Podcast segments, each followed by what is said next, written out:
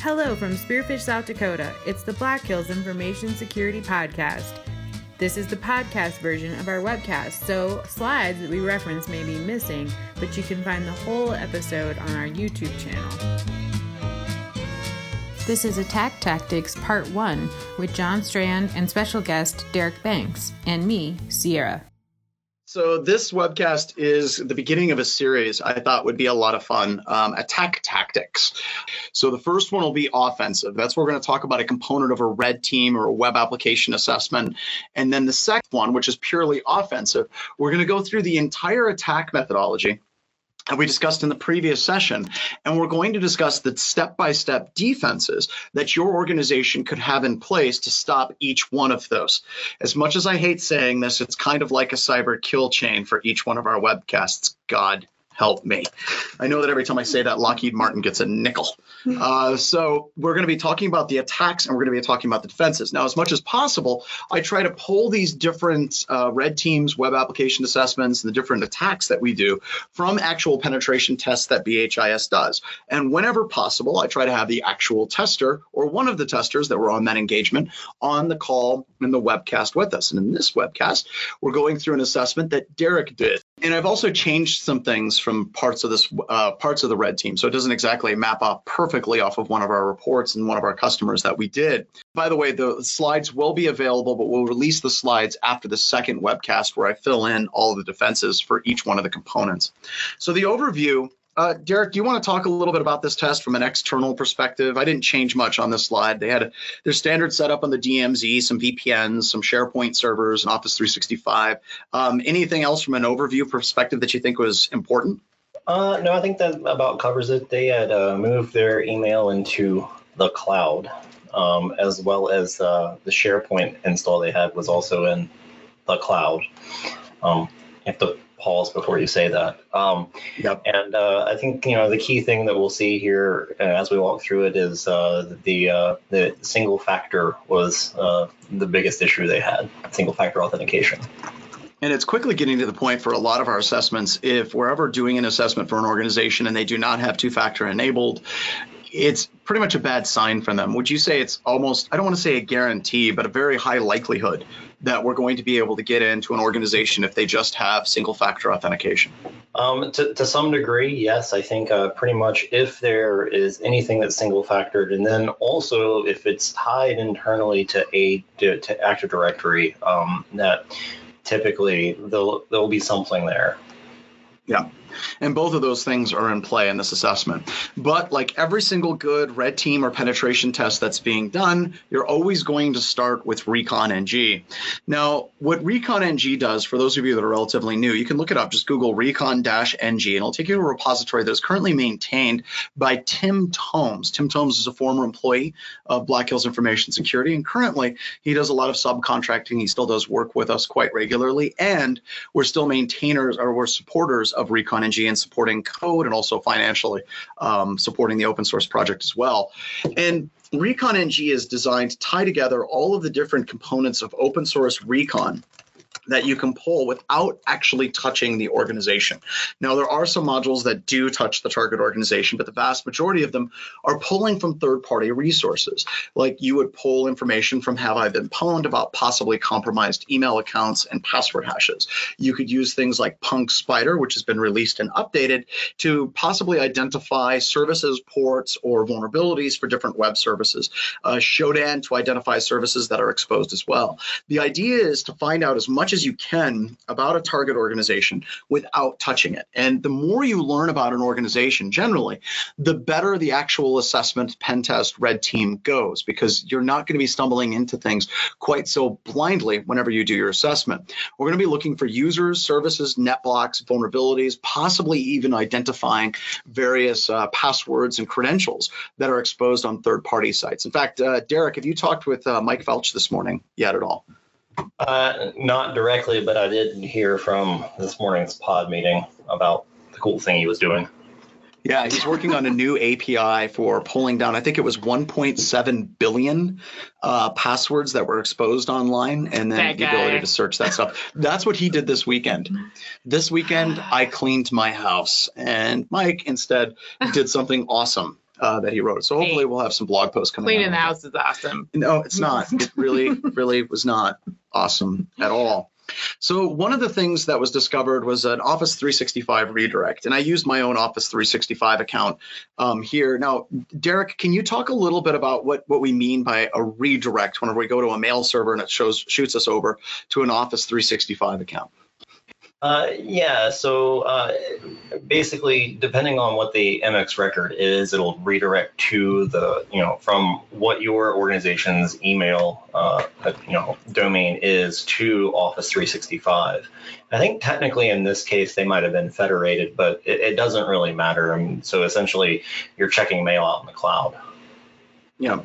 And we see the same thing not just with Office 365, but also whenever we're attacking organizations that use Google Apps domain as well. And this is becoming, I, I don't know, I want to get your take on this, but I think that this is becoming a, a a bigger and bigger problem in the security testing community because by and large these cloud providers for email they generally don't like you doing pen testing against office 365 or doing pen testing against google apps and they frown upon that What? activity yeah they, No. they do um, so when we're talking about detection and some of the attacks that we did against this organization, kind of setting it up for what's coming, did Microsoft actually detect any of the attacks that we did against this customer, or this was it relatively under the wire? Yeah, for this particular customer, no. However, early on, and, and uh, we had a customer, when I say early on, I mean when we started running into customers that were using Office 365 email, uh,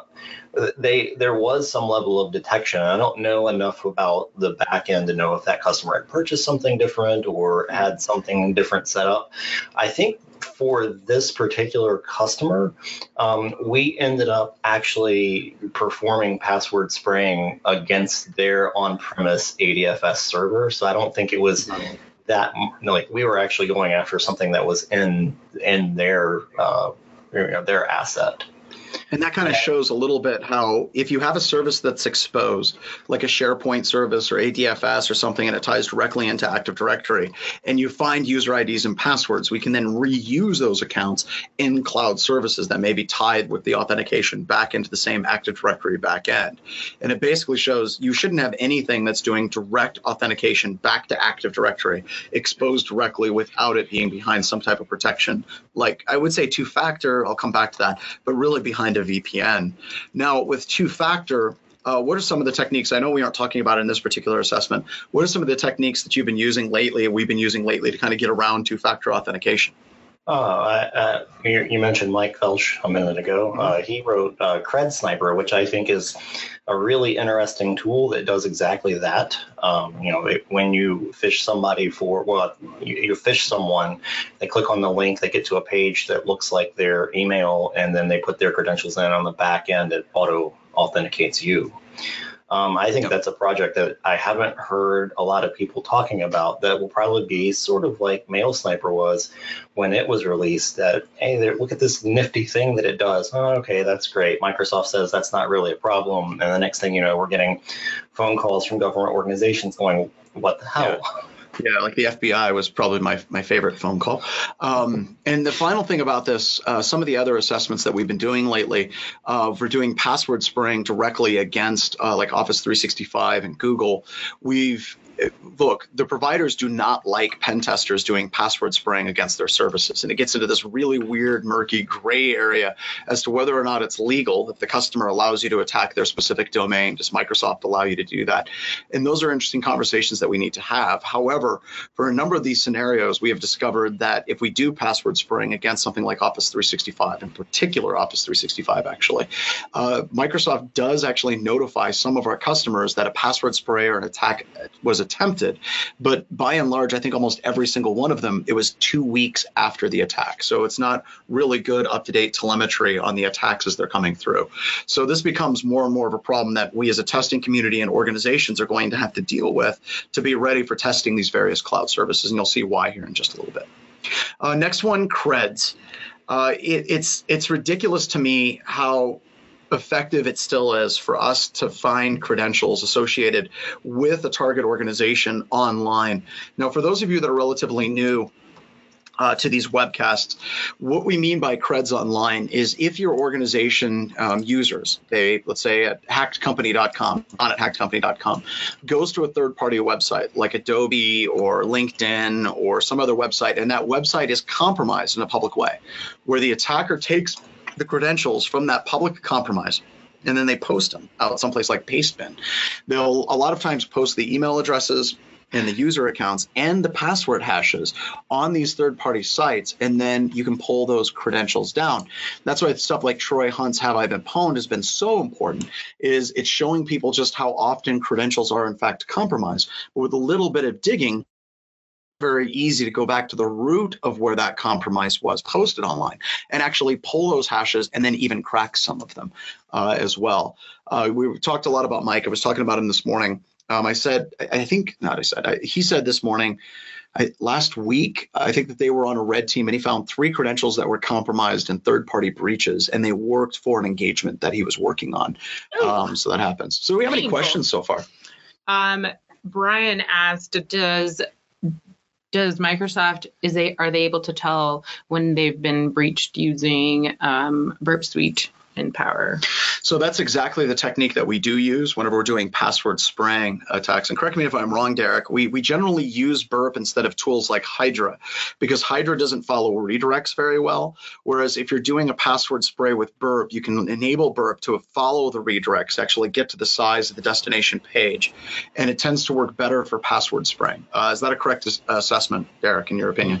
Yes. Uh, if if I can't get the easy route and Mail Sniper doesn't work, I'll move to Burp Suite or if it's something that's not supported uh, in Mail Sniper at the moment, uh, like say it was a VPN page or something like that. Um, yeah, Burp Suite's my tool of choice. Now, the reasoning behind, uh, from what I've heard, uh, this has not been confirmed, but from what I've heard, especially with Microsoft, whenever you're doing password spraying attacks against 365, they have a proxy in the front of their server, which is a good thing. They should be using application level proxies. But the way the logging works, you have logging in two separate locations on the proxy server and on the Office 365 servers, and correlating those logs together and actually identifying attacks is kind of what the problem that Microsoft has had uh, traditionally detecting these attacks more or less in real time.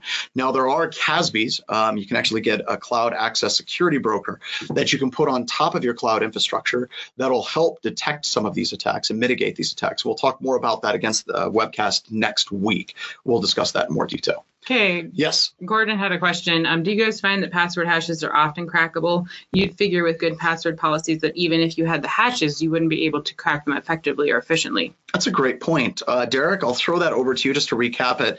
Uh, he asked if an organization has strong password policies, doesn't it mitigate the the likelihood of us cracking passwords on the edge of a network, or not on the edge of a network, from third party breaches? And I, I think that there's a lot to that. We have how the password's actually stored. Is it MD5 or is it bcrypt? Uh, how are they actually stored? But then the complexity does actually factor. So, what, what are your thoughts, Darren?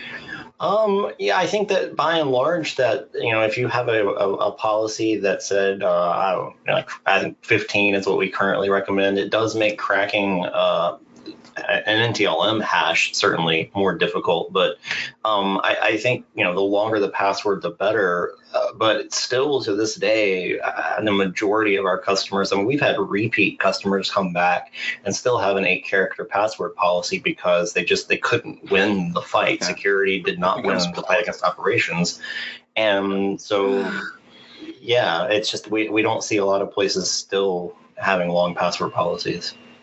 Um, we do have a couple of customers that do, and it does actually make it a lot more difficult. However, yes. here's where this gets interesting, um, and we really should have uh, we really should have Kent, Jordan, and Derek on to talk about password uh, cracking. Whenever you're cracking passwords with something like Hashcat, let's say an organization has implemented a 15 character password policy.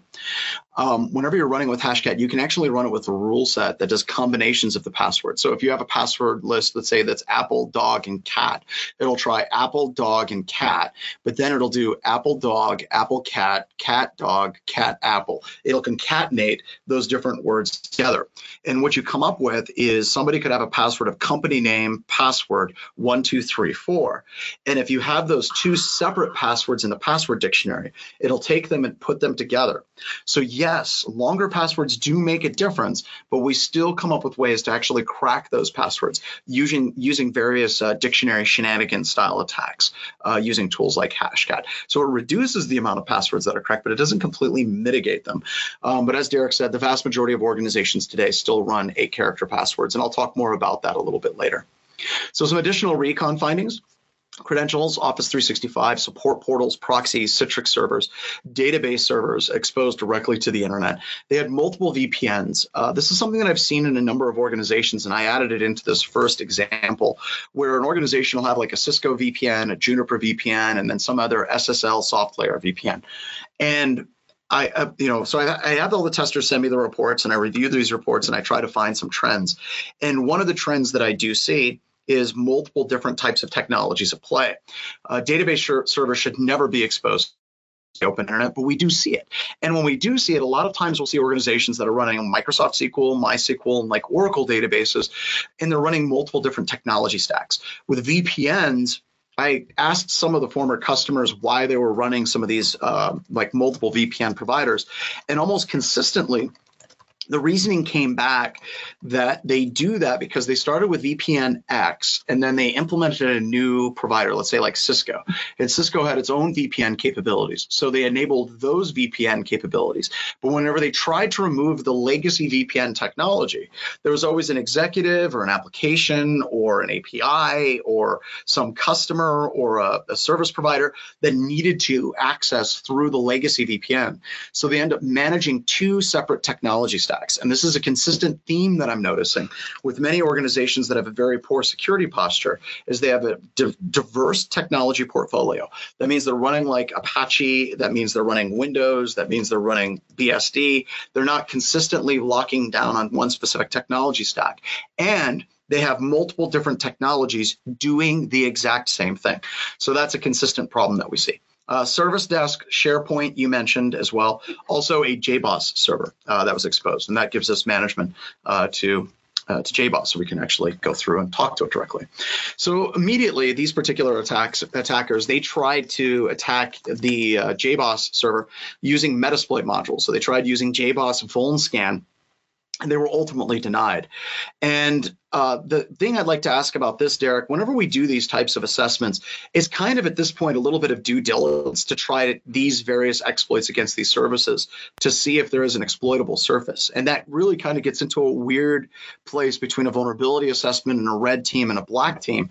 But it is common for us to try to use these types of exploits against the services and also get denied. Uh, with remote exploits, how often do you actually still see remote exploits successful in most organizations today? Uh, from an external standpoint, it's yeah. not very often at all. Um, I think actually in my entire time at Black Hills, um, the times that I've actually used a legitimate exploit, uh, internal or external, is less than 10. And I've been here almost four years now. And yeah. it's, you know, it, it happens, but externally it's very rare. Yeah. So the next attack, uh, default credentials. This is something that we do all the time.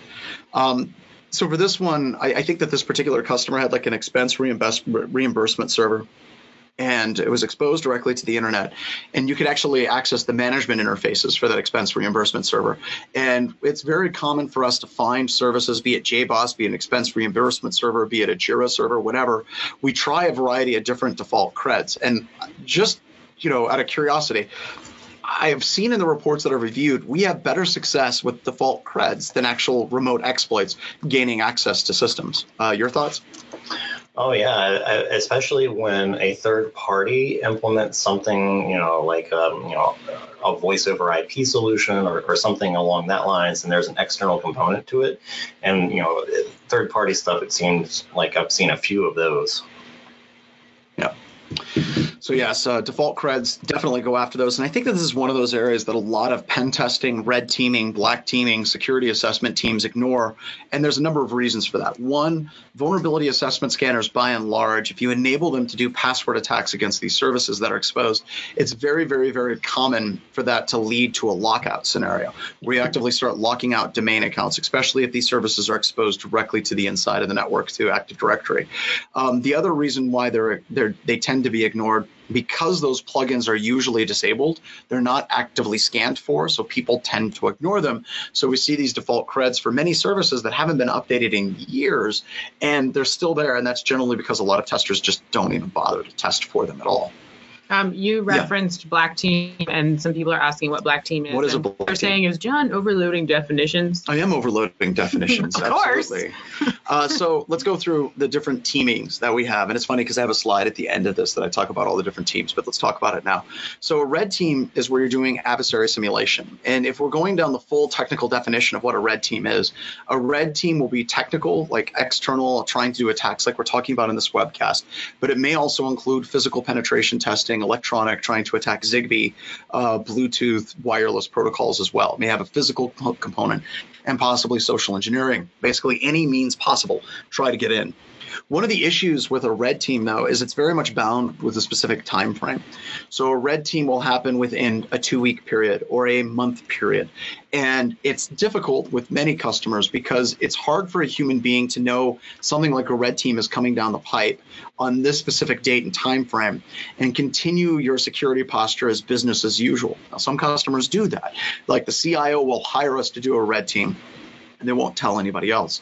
However, it's also very common for CIOs, CTOs, managers, when they know that it's happening, to basically get all of their security team and their network operations center together and say, all right, everybody, we got Black Hills Information uh, Security coming in, and we know that they're coming in these weeks. We need everyone to be ready. We absolutely positively need to be set up and no vacation. We got double shifts. And that, that's kind of harsh because it doesn't adequately represent the security posture for the organization at all. So, a black team takes care of that. What a black team does, it says within the next six months, we're going to attack your organization. However, we're not going to notify you. You're not going to know when we're going to come. And you may not even know where we're actually coming from. So, it changes that entire methodology. So, it's no longer trying to work everything in in a two week period. It's now spread out. And to be honest, black teaming tends to incorporate a lot more failure, a lot more low and slow kind of password attempts spear phishing attempts where you maybe hand, uh, try to attack 10 or 15 users and then wait a few weeks and then try 10 or 15 more users a little bit later. So it's basically a difference in time scale. Um, and a purple team, once again, having way too many terms, is a collaborative penetration test where the blue team, the defenders, are seeing exactly what's being done and then working collaboratively with the red team to develop better detects to uh, identify uh, the attacks that are happening uh, more collaboratively. So does that answer the question? Right. They didn't right. reply, but yes, Let's move on. they did. Next attempt, password spraying. And this is ridiculous. Uh, this is something that uh, password spraying gets us into more organizations than just about anything. In particular, season and year. If you look at BHIS shirts, I'm not wearing one. I'm wearing a did point out competitor's. he I'm wearing a competitor shirt today that I got from a booth. Um, but it's very, very common support. for us. Yeah, we support all of our brothers and sisters in the pen testing community. Um, it's very, very consistent that we have a password. Like right now, it would be spring 2018. Um, that would be a password that would be used. Now, some people may have password complexity in play where they will not allow dictionary words, but they'll just simply change out like the winter, the I, and they'll change it to a one or something like that. And in this particular example, uh, gained access to a Mr. Smith account. Um, I actually think that was the account, uh, Derek. I think it was literally a Smith account. And uh, g- gained access to finding that with a SharePoint server in this situation that had authentication tied directly into the domain controller where they could find that single password with that account. And the tool used in this situation was Burp, and then, of course, the season and year. So, Derek, anything else to add on this one? Um, I have something. To Oh, add. we got some questions. Uh, Frank says it should be yes. yes. Okay, we do have some questions if you want to take a breath of air. go ahead. Oh, see, he's gonna change it, Frank. There Okay.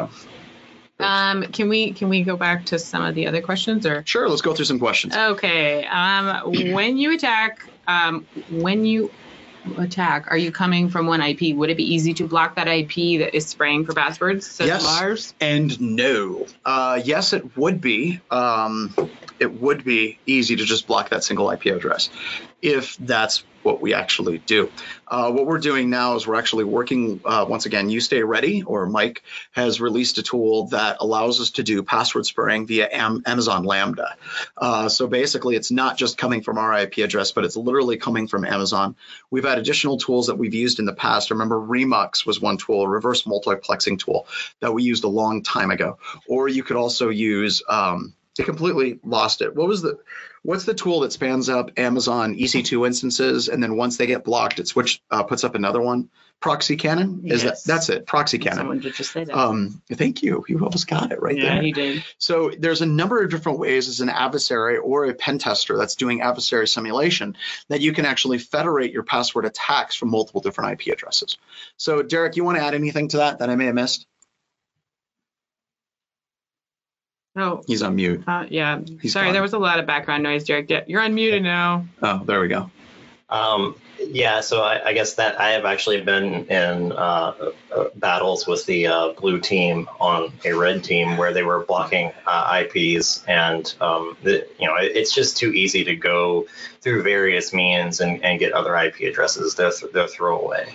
Uh, through VPN services or something like Proxy Cannon.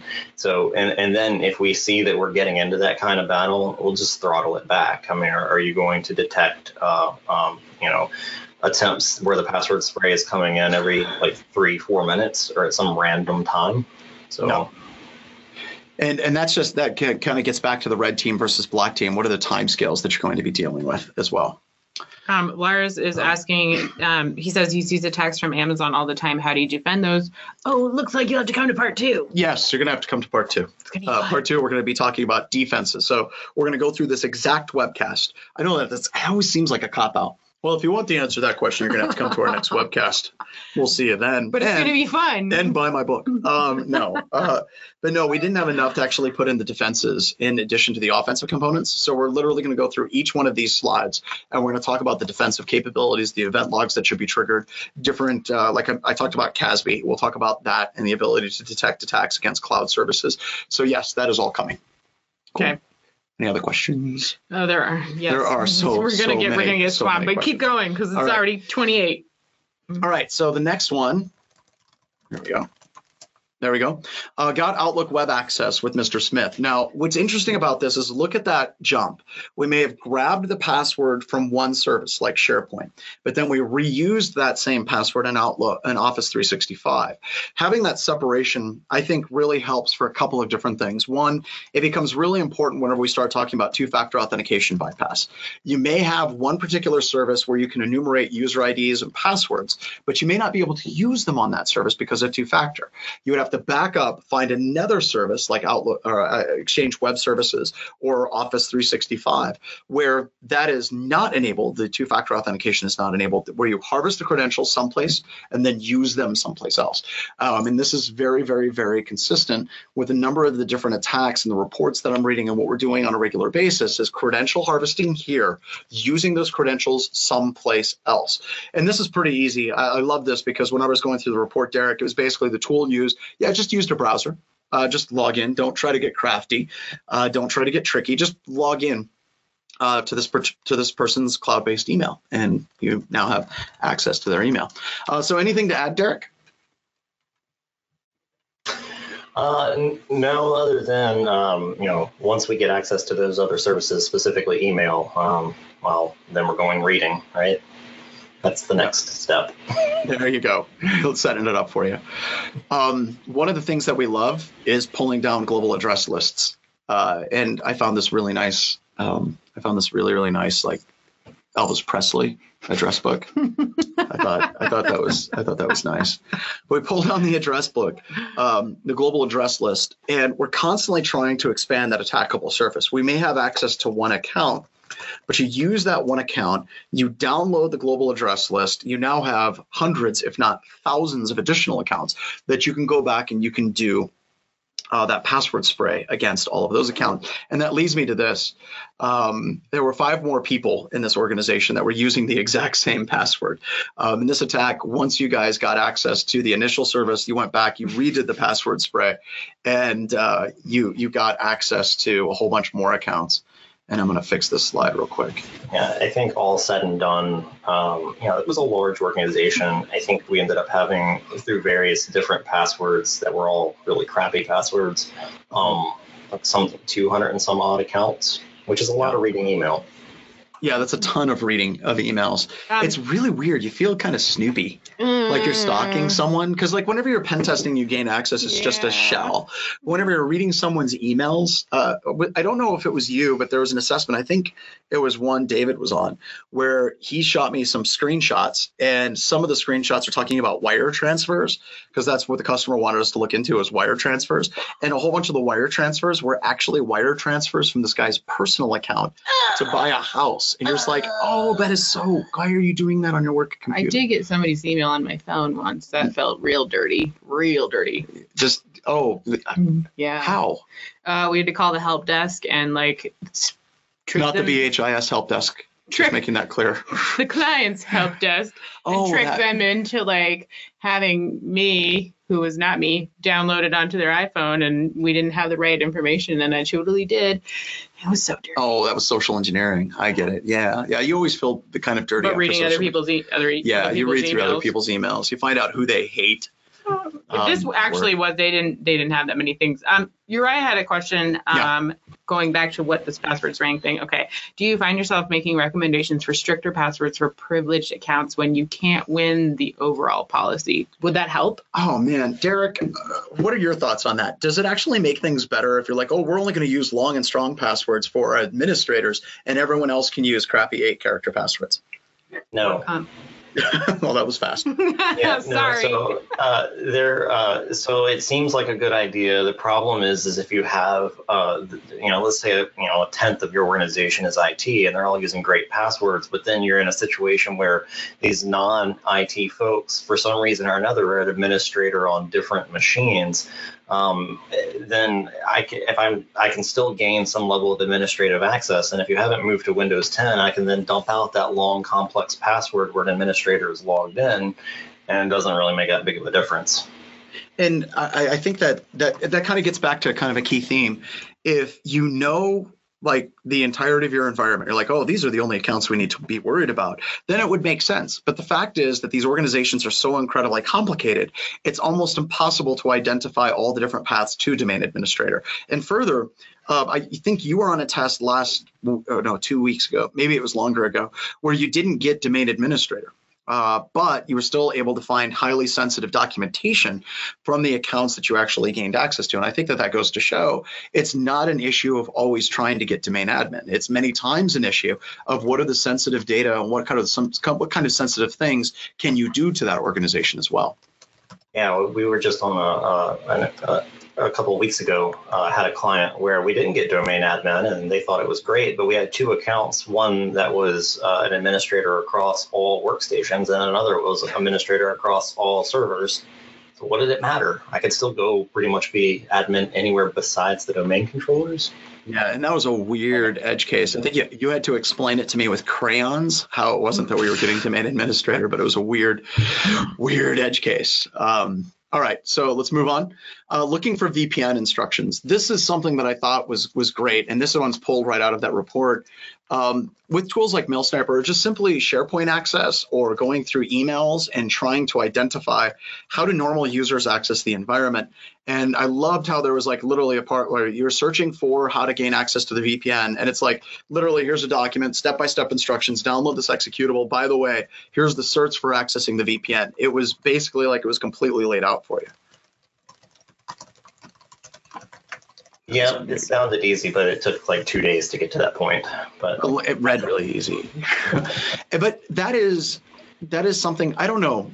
It's easy to find user IDs and passwords, but I think that getting those certs that is a lot more difficult to actually get those certificates. And whenever we're like running things like Mail Sniper, it seems like once again, Mail Sniper is so useful for this to be able to search for things like creds, to be able to search for things like password, to be able to search like for things like uh, Oh, uh, VPN certs. Yeah, I don't know. My battery was full. There, see if there's a battery charger on the floor for this. It's got a yellow tip right there. There it is, right there. There we go. Yes, the tip is yellow. All right. Uh, let's see if that makes my computer happy. Yes. Whoa, I got bright really, really fast. All right. So, um, so it's not just an issue of just trying to once again gain access to a system, but it's how can you actually gain access to that organization and use the built-in different protocols and services that are available. Uh, so far, I'd like to point out at this point, no malware has been implanted on the organization, and that's going to be a theme that I'll start talking about from here on out. It's not always about exploit, spearfish, gain access, drop malware on the system, get C2, and then pillage. Um, if you can do that, great. That's that's awesome. But if you can get access to the environment through the VPN, if you can get access to the environment using RDP, a remote desktop protocol, or Citrix, or any of those other services, that's even better because the amount of detects that that organization is going to have for you coming into that organization are going to be a lot lower. Um, I just basically pulled down Mail Sniper. One of the things I didn't do, um, and I'm trying not to do in any of these presentations, is trying not to use any screenshots from the actual reports. So I'll go and pull down screenshots from our blog and put those in. And this is an example of uh, Mail Sniper. You can see where it's invoked here. We import the module Mail Sniper, and then you can basically do a search, invoke self search mailbox, and we got Vladi and nanobotninjas.com, and you're doing a search for specific terms, password, creds, credentials, and you could add in more terms, right? Like you could do a search for VPN, you could do a search for certificates, you could do those types of searches, and it'll pull back all of the emails that have those specific uh, phrases or words in them and then that allows you to kind of reduce or boil the ocean down to specifically the emails that are interesting to you as the as, as the tester or an attacker can use to basically further leverage their access deeper into the organization. Uh, so Derek, anything to add here? No, I was reading the uh, audience questions. Oh, So that that'll suck your life with them, away. Yeah. That'll suck your life away. It's hard. It's hard to pay attention So- to all the things because they are hard. crazy. So hard to keep up. So hard to keep That's up. That's why I'm here. All right. And. I can't keep up either. So VPN access, now you just basically log directly into the VPN server. Uh, make sure that you get an IP address on the internal network with the credentials that have been provided to you, and now you're on the network. Now, post VPN access, you've got to start doing some recon to try to identify where you're going to go next. And for this, you can use built-in command line utilities. You can use net user space forward slash domain. You can use um, NetView. You can use PowerView to pull additional information. We should tweet out if someone can get us the link um, Harmjoy has amazing cheat sheets out on GitHub. Uh, Harmjoy from Spectre Ops has some amazing cheat sheets for using tools like PowerView. Uh, so if you just do a search on PowerView cheat sheet Harmjoy, I'm sure someone will post it There we go. Um, there's there's like five or six cheat sheets that they have in their Git repository. You should make sure that that's the right one. That's the that's uh that's not the actual cheat sheets, but that's okay. I gotta get we gotta get a little bit worried whenever people start sending us links like here use this I don't tiny click on it. I just send it to you guys. Um, so I just send it out. So it, it's it's awesome because there's a lot that you can enumerate, like domain administrators. You can enumerate uh, additional workstations. You can enumerate password policies. It is amazing what you can pull down, and this is where this starts to get a little bit hazy when we're talking about detection. Most organizations are trying to use just straight PowerShell logging and logging anytime someone's using PowerShell. That's going to be difficult in some organizations, especially if you don't do proper filtering on what's being done with systems administrators. But we'll talk more about this detection a little bit later. But suffice to say, there's amazing utilities and tools to actually find additional access. Uh, one that I didn't talk about much here because I want to have a total webcast dedicated to it would be Bloodhound and also Death Star for enumerating the path to domain administrator. Now, curb roasting. Uh, this is by a very, very good friend of Black Hills Information Security, Tim Medine uh, from Red Siege Security. They do a lot of consulting and subcontracting with us. Uh, we absolutely love them. Now, uh, Derek, with curb roasting, let me get this straight. You can actually pull down uh, password hashes with curb roasting without having privileged accounts, correct? Correct. Uh, all you need is uh, valid domain credentials. Yeah. And you don't even necessarily have to be on a machine that's joined to the domain. You could use tools like Mpacket um, and, and proxy your traffic through, or if you're on the VPN, just yeah, you're you're already there. Um, and, and yeah, you just need valid credentials. Yep, and you talked about Mpacket specifically. Mpacket's a collection of a variety of different tools, and the specific tool that you're talking about in Mpacket is getuserspns.py, correct? Yes, that's correct. So now with that, uh, this was weird. This organization had, I think, 800 different service accounts. How does that happen? How does an organization end up with hundreds and hundreds of different service accounts? Oh wait, did you want me to answer that? Oh, I was hoping you could because I honestly couldn't figure out a good reason. why. Brian- I've got an idea. Brian says hard work. Hard Yeah. work. So, uh, not not good internal policies in terms of how teams work together, how applications are integrated into the environment. Um, you know, I- I guess you could take an approach. Well, one service account if it got popped, then okay, now you have you know you know let you know less chance of administrators on different servers. But it turns out when you have 800, somebody's definitely going to have a crappy password. Um. I, with Ker- Kerber roasting in particular, I've been I, I've gotten domain administrator out of the gate just from cracking one of the tickets. And also, one of the reasons why, once again, looking at reports over the past few years, one of the reasons why I think you see organizations with these hundreds of accounts is just it's an old organization. Um, you have a domain that basically goes all the way back to Windows 2000 Active Directory, and then you upgrade it to 2003, and you keep migrating um, to newer versions. And people don't ever really seem to clean up after themselves. So you see these accounts, these service accounts, and not all of these service accounts are used. But many of them are still active. They just set it up so it never expires ever, and they still have the privileges that they had within the domain. But people just don't seem to clean up service accounts. They don't seem to clean up applications at all. So this becomes a great technique to try to gain access to the environment. Now, Yeah. the next one, I was really, really like shocked when I saw this on a report that we put out recently group policy preferences and the passwords. And for this, you use the PowerShell script uh, get GPP password dot ps1. And I, you know, I, I think if we were like four or five years ago, group policy preference files, we would expect to see that. So let me explain what that is, and then I'll have Derek talk about why we continue to see it even today.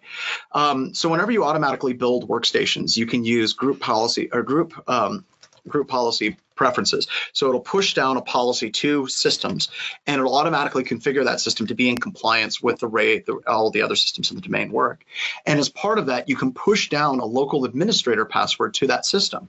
Now, to be fair, the GPP file is actually it actually has the password encrypted which is fine, except for Microsoft actually released the key to decrypt it publicly. I think it was in a TechNet article. Uh, so you could basically gain access to any of these GPP files, and then you could quickly reverse that password. Now, Microsoft patched this. I think it was uh, was it 2013 or 2015, uh, Derek, that Microsoft patched this issue.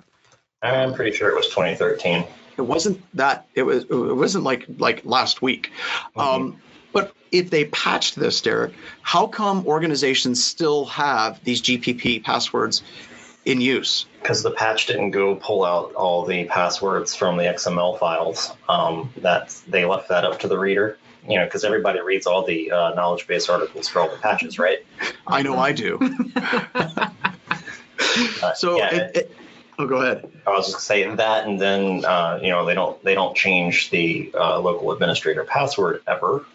Um, and then you know, speaking as a former systems administrator from a lifetime ago, I, I get you know if it's not broken, don't go fix it. Uh, but But this is pretty broken. it's pretty broken. Yeah. And so kind of recap, basically they the patch stopped new passwords from being basically used in that really easy to crack format. But all the old stuff, it was incumbent upon the administrators to go fix on their own. And that's at this point we, we you got two admin accounts from GPP. Uh, you've got uh, three or four accounts from Kerber Roasting. We already have six accounts from Password Spring on the outside of the environment. So there's just a multitude of different accounts that you can use now to basically try to start using those creds. You know, you start logging in with remote desktop and authenticating and seeing what you can actually gain access to, and then you use that. Uh, also, at this point, Uh, one of the things we do in almost every single assessment, uh, not every single assessment, but almost every assessment that involves red team or C2 pivot, is establish a secondary command and control. Now, to be completely honest, a number of attackers wouldn't have established a secondary command and control server with malware outside of the environment. They just wouldn't. If you have the level of access that we have at this point, you would generally stay with the protocols that you have so you can fly underneath the radar. But that actually gets into a fundamental shift of how you can look at assessments and how they should work. Um, one of the key mantras that I always like to say at BHIS is our goal is to get caught at some point, we desperately want our customers to be able to detect us. And the reason why is we want to be able to identify those clipping levels where the organization's security technology and their architecture is successful and it is, in fact, wait, working. We don't always want to approach every single assessment with, can we hack you? Now, to be honest, we do have customers that we do that, but they're rare. They're customers that have been doing this for a long time. They have a good security posture. We've tested them multiple years in a row. Then we switch into a full red team or a full black team to try to gain access to that environment. But with a lot of just standard pen tests or red teams, you do want to identify the clipping level where someone can detect you. And unfortunately, in this situation, a number of different uh, command and control channels were established uh, DNS, VS agent, standard HTTP, HTTPS, and none of them were actually detected, which is a bit concerning. And we'll talk about ways to detect those in the next webcast.